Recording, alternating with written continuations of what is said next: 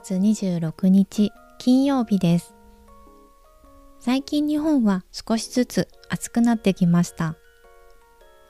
春の次は夏になるのですが、その前に日本では梅雨の時期があります。梅雨は雨がよく降って晴れの日が少ない時期のことです。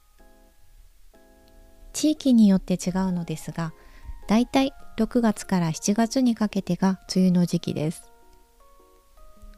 5月ももう終わるので、もうすぐ梅雨入りしそうです。皆さんの国は雨がよく降る時期がありますか？